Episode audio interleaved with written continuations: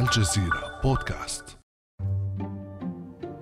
علامة تعجب في دائرة صغيرة. كتب على يمينها عبارة احصل على الحقائق بشأن بطاقات التصويت بالبريد.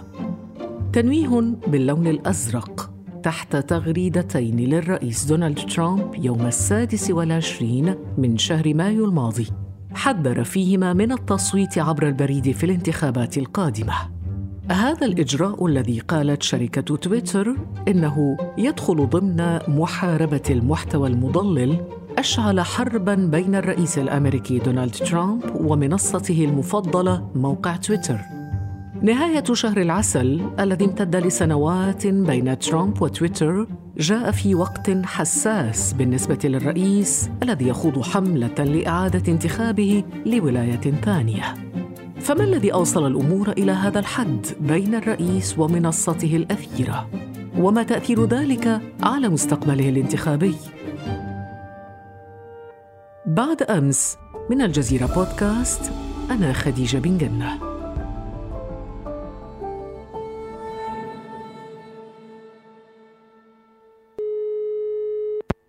ينضم إلينا في هذه الحلقة المشرف بغرفة الأخبار في قناة الجزيرة الزميل محمد معوض. محمد أهلا وسهلا بك. أهلا أهلا أستاذة خديجة. محمد كيف بدأت المعركة بين ترامب وتويتر؟ هذه المعركة تعود إلى سنوات طويلة قبل حتى أن يصبح دونالد ترامب رئيسا للولايات المتحدة في 2016 دونالد ترامب ليس بالضيف الخفيف على موقع تويتر فالموقع تلقى عشرات الشكاوى من رجال أعمال وكثير من الشركات ضد دونالد ترامب خلال عمله كرجل أعمال على شركاته. فقد كان يدخل إلى موقع تويتر ويهاجم الشركات ورجال الأعمال بشكل عنيف جدا ويستخدم نفس اللغة التي يستخدمها الآن مما حدا بالموقع إلى التواصل معه في الكواليس كما ظهر بعد ذلك في أحاديث الصحف الأمريكية ليطلب منه أن يتعامل بشكل أقل أو أكثر انضباطا مع تويتر حتى أنه استخدم كلمته الشهيرة هذه التي يكررها دائما bing bing bing. قال أنني عندما يزعجني أحد أدخل على تويتر و bing bing bing أي اوجه سهامي إليه سريعا وبقوة كي أقوم بتجييش الجموع ضده والحديث عنه في العلن بهذه الطريقة بطريقة تحرجه وتؤثر على صورته. ويبدو أن هذه استراتيجية ترامب منذ فترة طويلة قبل أن يكون رئيسا امتدت بعد ذلك إلى الرئاسة في عام 2017 بعد عام من وصوله للرئاسة. فجأة حساب دونالد ترامب على تويتر اختفى حسابه الشخصي.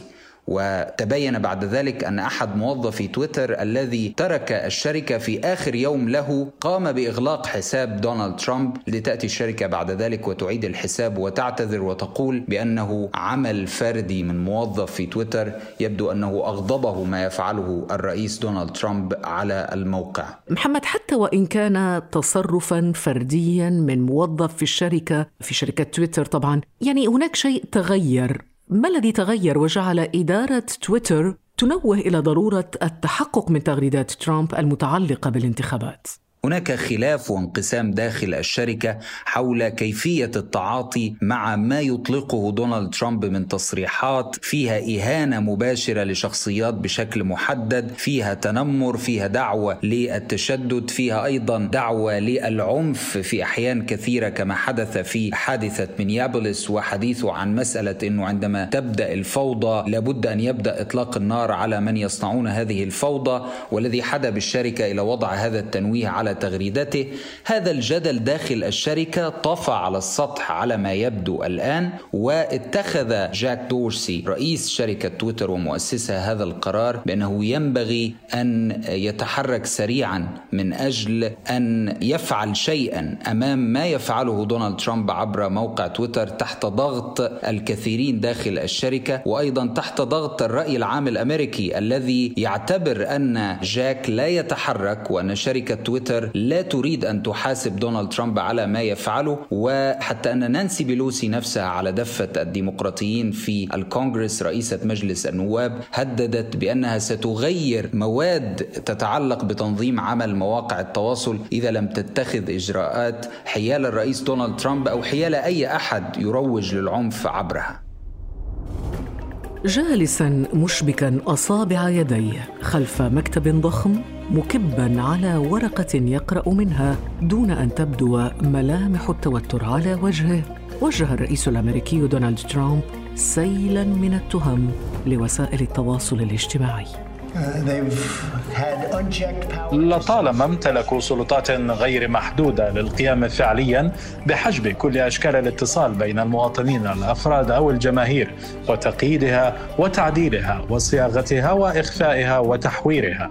كان بين يديه الأمر التنفيذي الذي وقعه بشأن وسائل التواصل الاجتماعي.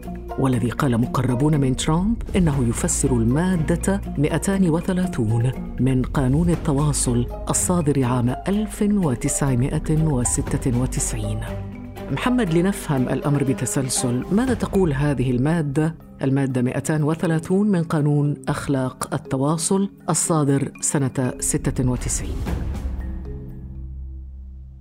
هذه المادة التي أقرها الكونغرس كما ذكرت عام 96 تسمح لأي مستخدم لشبكة الإنترنت أن يكتب على تويتر أو فيسبوك أي شيء يدور في مخيلته دون أن يمثل ذلك أي خطر على مواقع التواصل الاجتماعي. بمعنى أن القانون يحميها من الدعاوى القضائية المحتملة الخاصة بأي تعليقات أو مقاطع فيديو تنشر عليها في حال ارتباط هذه التعليقات والمقاطع مقاطع الفيديو بخطاب الكراهية أو الدعاية الدعاية الإرهابية حتى وهناك عشرات القضايا رفعت في هذا الإطار لكن القضاء الأمريكيون اصطفوا مع دعم هذه المادة وحكموا لصالح مواقع التواصل الاجتماعي وقالوا إنه لا يمكن بأي حال محاكمة هذه المنصات لأنها بذلك هذا يخرق التعديل الأول من الدستور الذي يكفل حرية التعبير. لكن محمد ما الذي يضيفه هذا الأمر التنفيذي إلى ما هو موجود؟ في البداية حاول دونالد ترامب أن يلوح عبر وسائل الإعلام أنه سيقدم على تعديل هذه المادة من خلال أمر تنفيذي لكن يبدو أنه تلقى استشارة من وزير العدل مفادها أنه لا يمكنك أن تفعل ذلك ففي اليوم التالي ستذهب هذه الشركات للقضاء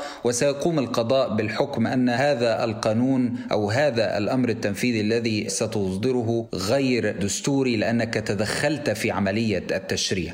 ومن ثم دونالد ترامب أصدر أمر تنفيذي فيه مجموعة من التوصيات لوزير العدل ووزير التجارة بأن يقيد عمل هذه الشركات في إطار التعامل مع المستخدمين أن يلزمها بأطر معينة لأطر المستخدمين التي تقرها هذه المواقع والتي تنظم علاقتها بالمستخدم حتى يمكن لأي شخص أن يكتب ما يشاء دون أن تقيده هذه الشركة كما جرى مع دونالد ترامب بوضع إشارات محددة حول مسألة أن هذه التغريدة تحرض على العنف أن عليك أن تذهب إلى هذا ال link لتتعرف على المزيد من المعلومات لأنه يبدو أن المعلومات في هذه التغريدة مغلوطة ومن ثم ما فعله دونالد ترامب هو أنه لم يفعل شيئا عمليا لكن هو تهديد ربما في بداية هذه المعركة المباشرة التي خرجت للعلن بينه وبين موقع تويتر ألا تبدو إذا معادلة ترامب معقولة إلى حد ما؟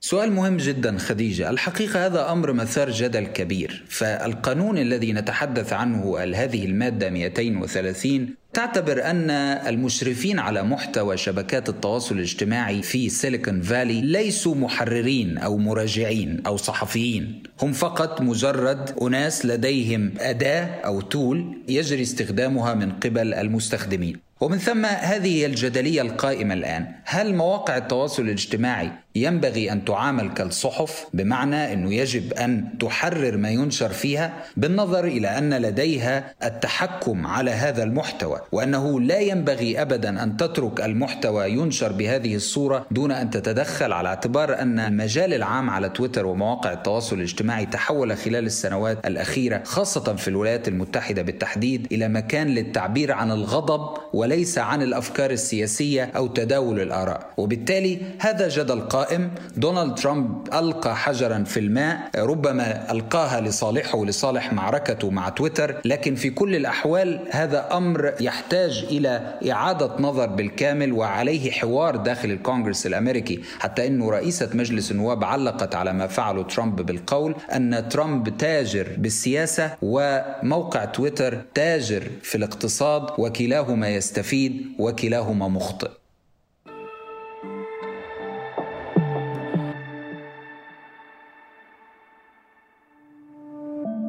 ابدأ بالاستماع الآن ولا تنسى تفعيل زر الاشتراك الموجود في تطبيقك لتصلك حلقاتنا اليومية فور صدورها. ابقى على تواصل مستمر مع الجزيرة بودكاست عبر صفحاتنا على فيسبوك، تويتر وإنستغرام.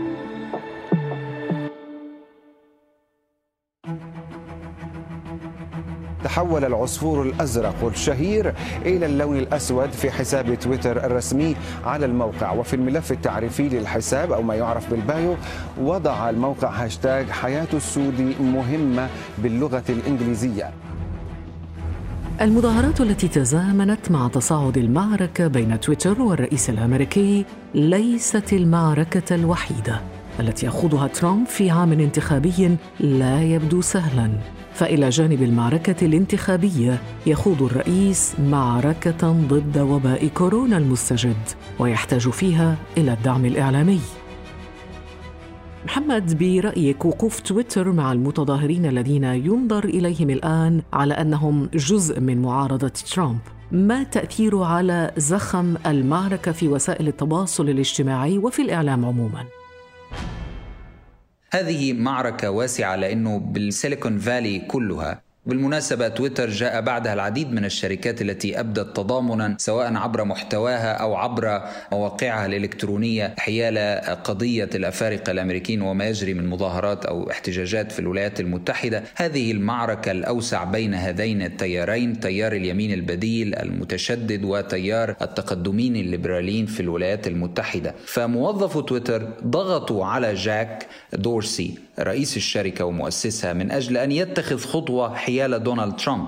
وهذا أمر يشير إلى معركة مختلفة الآن في السياسة الأمريكية، لم تعد المعركة تقليدية بين برامج وأحزاب، المعركة الآن بين تيارات فكرية، وهناك شعور داخل سيليكون فالي بأن التيار اليميني المتشدد الذي لم يشارك بالمناسبة في ازدهار هذه الشركات وفي نشوئها. فباراك أوباما هو من فتح لها الباب للدخول إلى واشنطن والحصول على هذه العقود الكبيرة وسهل لها عملها بشكل كبير خلال حقبته. ومن ثم هناك شعور في سيليكون فالي بأن التيار المتشدد اليميني نشط عبر مواقع التواصل الاجتماعي استخدم هذه الأدوات الليبرالية في شكلها وقام بتحويلها إلى سلاح في صالحه. فلغة الغضب والتشدد هي اللغة التي أصبحت سائدة بصورة كبيرة على مواقع التواصل الاجتماعي لأنها لغة رائجة تجد طريقا بين صفوف المحبطين وبالتالي هذا الشعور لدى التيار التقدمي الليبرالي الشبابي هو الذي أحدث هذه الانتفاضة المفاجئة داخل تويتر في مواجهة ترامب وما يكتبه. وهل يمكن أن تصل الأمور محمد إلى حد التضييق على المحتوى المؤيد لترامب على تويتر؟